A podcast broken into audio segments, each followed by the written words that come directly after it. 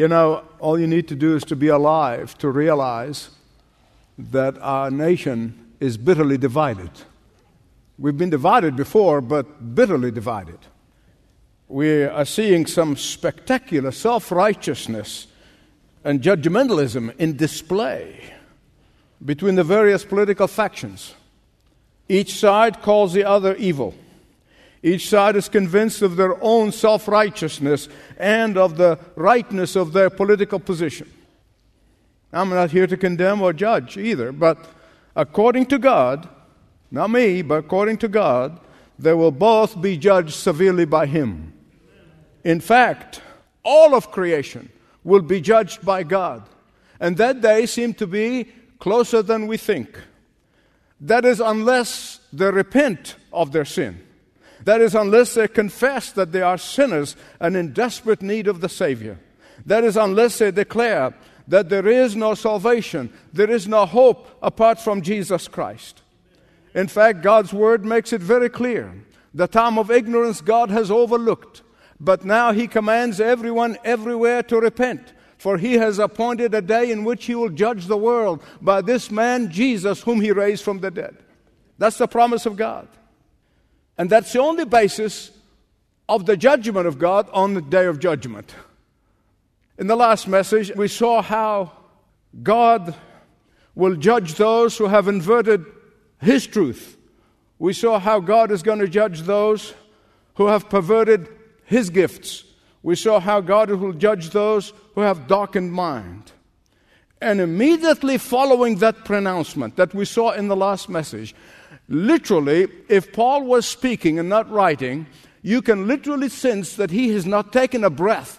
He did not even take a breath in without immediately jumping straight, immediately, upon those moralistic, self righteous, religious Pharisees. Immediately, from chapter 1 to chapter 2. There is no division in the original.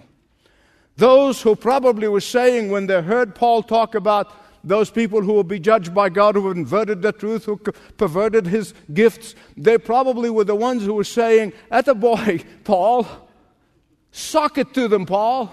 Whack them on the head by this truth, Paul. We are with you, Paul, because we are not like these uh, wicked people. We are much better. We are good. And that is why, as I said, without even taking a breath, Paul turns immediately and he warns those who have perverted the truth about God and those who are moralistic people, religious, self righteous Pharisees, and says, You too, busters. Well, that's my word, not his. You're not going to escape the judgment of God.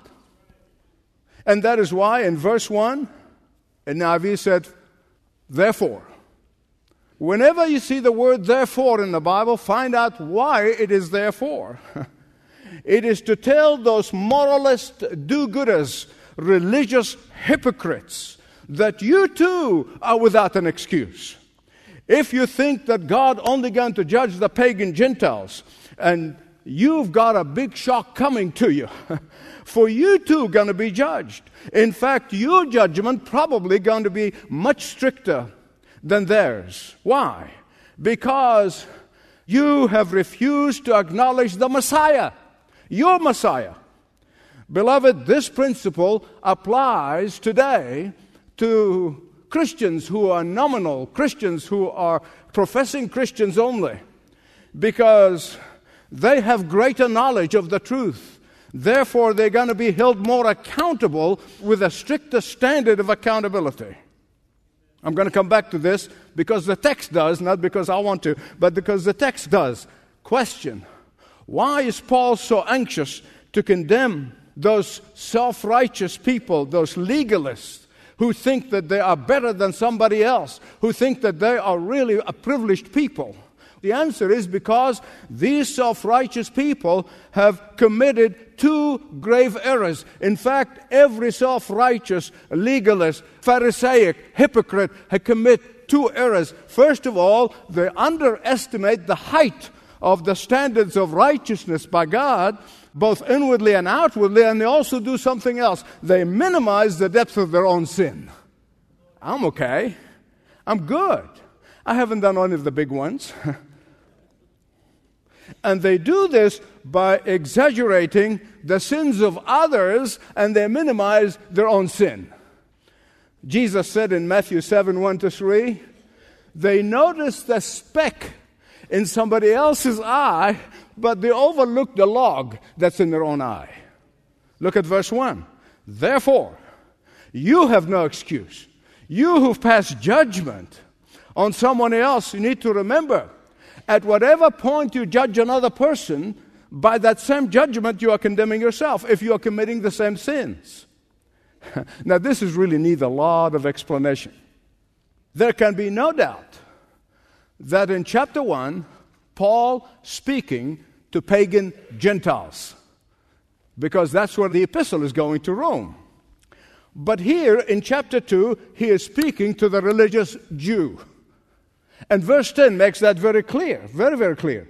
Both Jews and Gentiles are equal in their sin. Both Jews and Gentiles are equal in their need of salvation. Both Jews and Gentiles are equal in facing of God's judgment. Hear me right, please.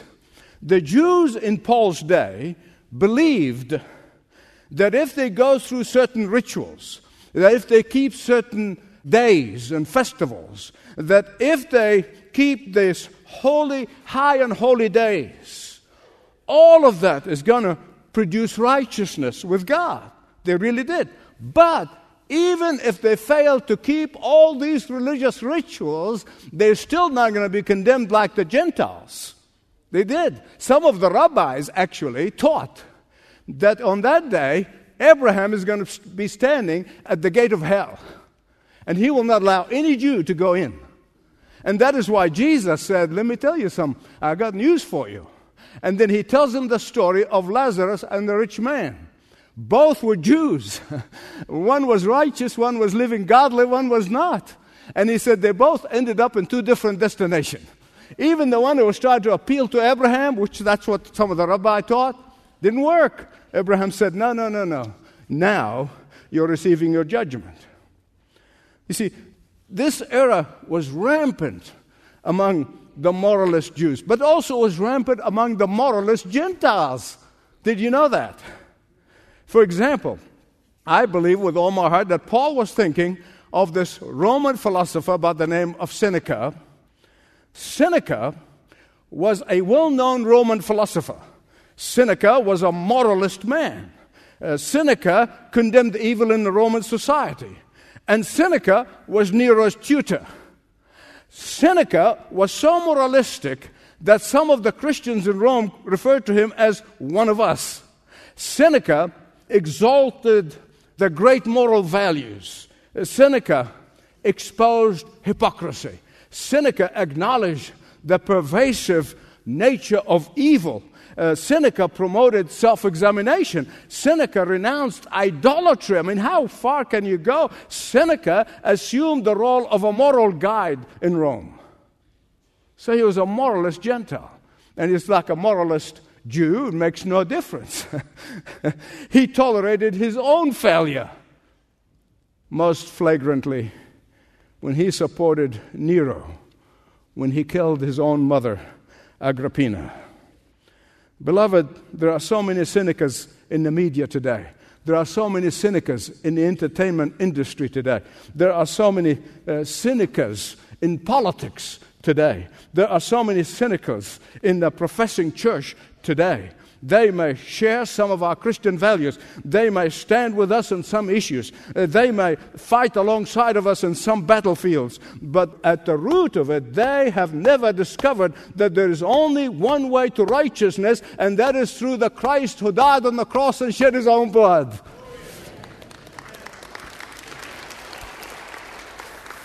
And that is why Paul tells them, Romans chapter 2, verses 1 to 16 he tells them a little bit more about that judgment of God. Three things. First of all, he tells them that God's judgment is inevitable. It's inevitable, verses 1 to 5.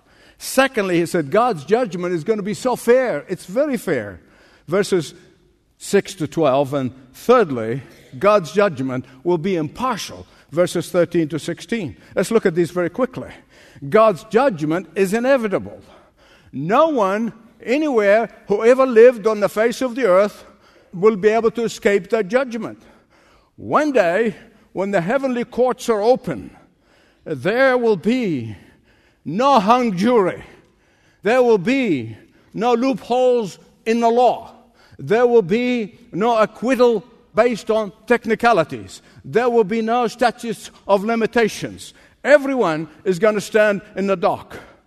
Here's what he's saying When you judge one another, we are often hard on others, but we're easy on ourselves. I've been there, I've done that. We are often harsh with others, but we're very lenient on ourselves. uh, we are often gain satisfaction from condemning others in what may be the same faults which we make excuses for in ourselves. This ploy of pointing to others in order to get their eyes off ourselves will not provide an escape. It's not going to work in the day of judgment because he sees all secrets of all hearts. He sees what nobody else is able to see.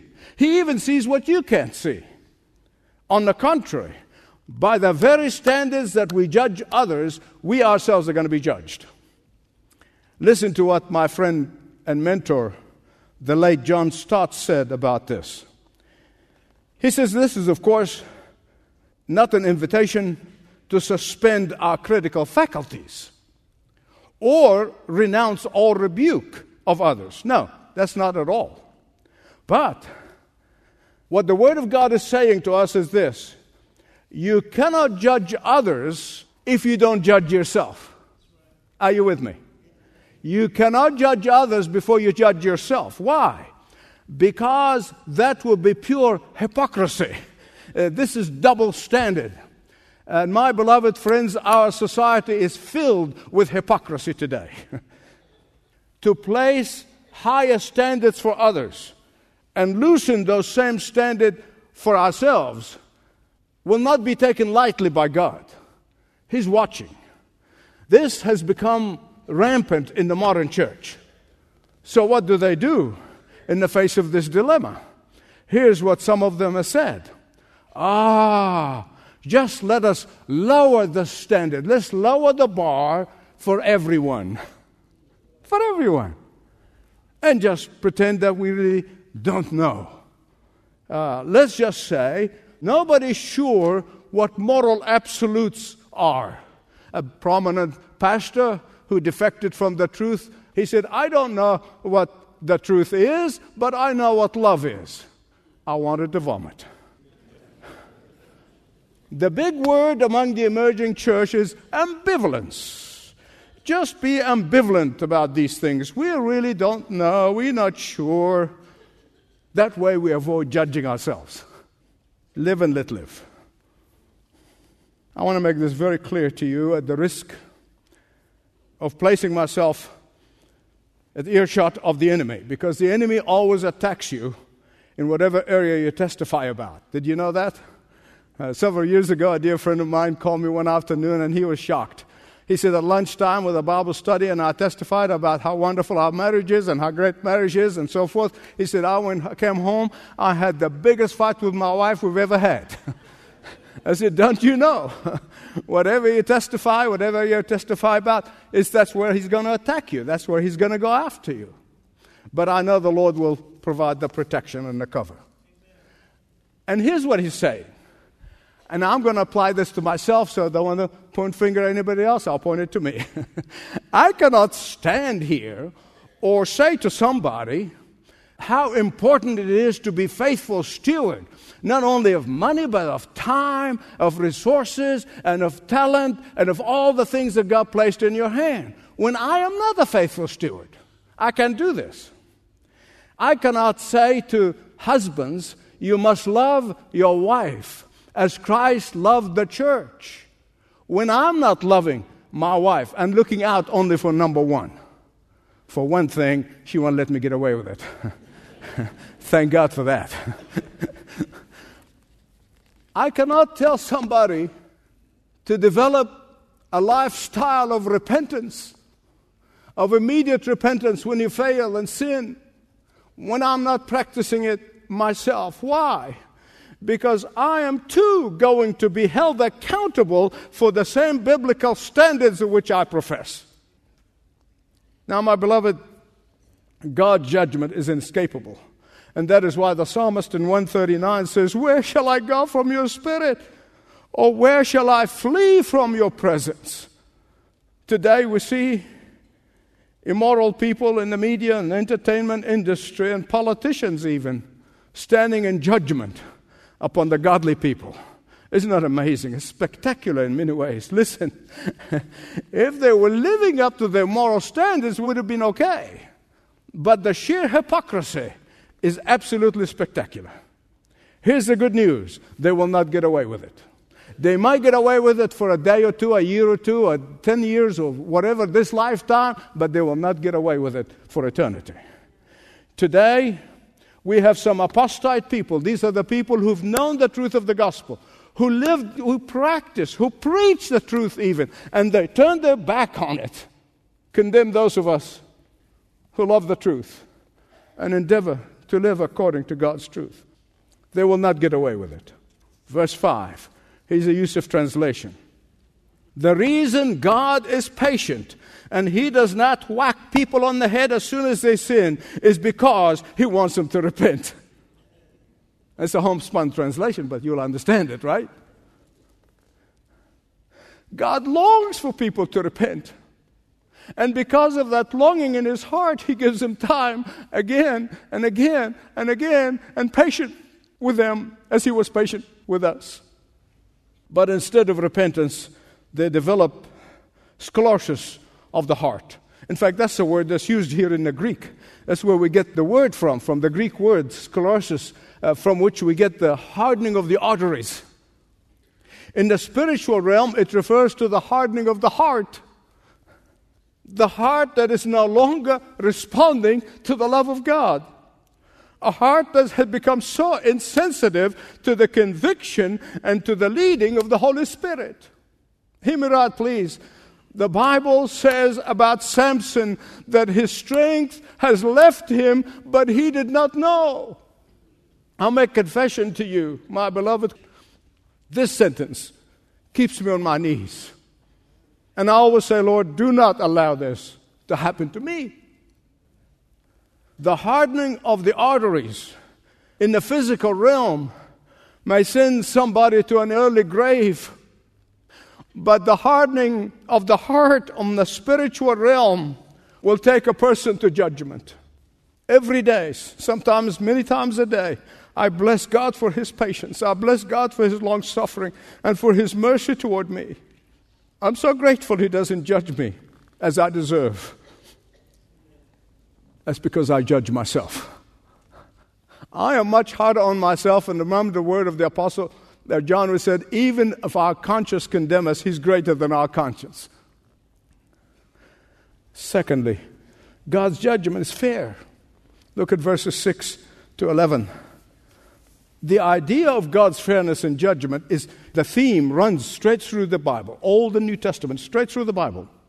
But before I get to this, I sense that probably some of you, when you heard or read verse 6 of chapter 2 of Romans, you came unglued, right? And you said, What? The epistle about salvation by grace alone says that God will judge everyone on the basis of what they've done? No, and a million no. Be patient. Wait a minute. Wait, I'm going to explain to you. What the Apostle Paul is saying is this the day of judgment is going to be a public occasion where the public verdict is going to be pronounced. The day of judgment is going to be a day of separation, a day of sifting, a day of sorting out. And while those who have received Jesus Christ as their only Savior and Lord, they will escape the judgment of hell. For the Bible said, therefore, there is no condemnation upon those who are in Christ Jesus. They will escape the judgment of hell, but they will not escape the accountability of God. We'll be held accountable to God. That's what he's talking about. Not works going to save you. But being a believer I'm going to be held accountable. of How I lived for God, how faithful I've been to Him, how I walked with Him. This is what I like to call it's our award or reward giving ceremony. There are some people going to get a lump of coal, and some will get crowns. 2 Corinthians 5:10, the apostle Paul said, "We." You notice said we, talking about himself and me and you and all the believers in Jesus Christ. said, "We must all appear before the judgment seat of Christ. This is not the judgment of hell. Let me make sure you understand this. But we must stand before the accountability seat of Christ so each of us might give an account of the stewardship that He handed us. In other words, it's going to mean whether you're going to receive a reward or not. Hear me right, please. The subjective criteria of salvation is by grace alone, through faith alone. That can never be changed. This is the gospel. The objective reality of salvation is how we conduct our lives. In other words, the way we lived our lives should testify to our salvation. Matthew 7 16 to 20, Jesus said, You shall know them by their fruit. That's the deed he's talking about, the fruit. Let me put it another way. A person who is eternally saved through the power and the blood of Jesus Christ through faith alone must give evidence of that salvation. You say, How you do this? By doing the work that God has planned for you. Ephesians makes that very clear. We are created unto good works. We're being reborn unto good works. Each one of us, when we come to Christ and be converted to Christ, we are given certain things to do, not all the same, not all in the same measure, but yours, and that is what you will be judged by. Mine, and that's what I'll be judged by. Romans 14 12 says, Each of us believers, each of us, shall give an account of himself and herself to God. Now, beloved, you must understand our God is not a prejudiced God. Our God will not judge us on the basis of our ethnic background or educational background or church affiliation or, or denominational affiliation or any of these labels. No, in a million, no. Ah, see, we do that with each other and we judge each other on a very superficial level, but not God. His judgment is going to be so fair, so fair. His judgment is going to be so righteous. His judgment will be based on the level of their submission to the Lordship of Jesus Christ, is all about. For both the Old and the New Testament are very clear.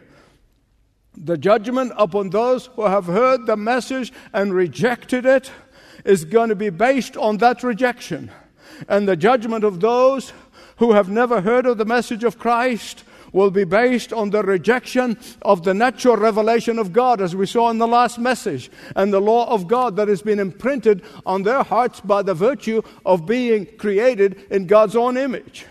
Look at verses 7 all the way to 10. It tells us that there are two groups of people the saved and the unsaved. The accountability judgment for those who are saved, and it's going to be based on how much did they seek the glory of God? How much did they honor God in their life? How conscious they were of the presence of God in every moment of every day.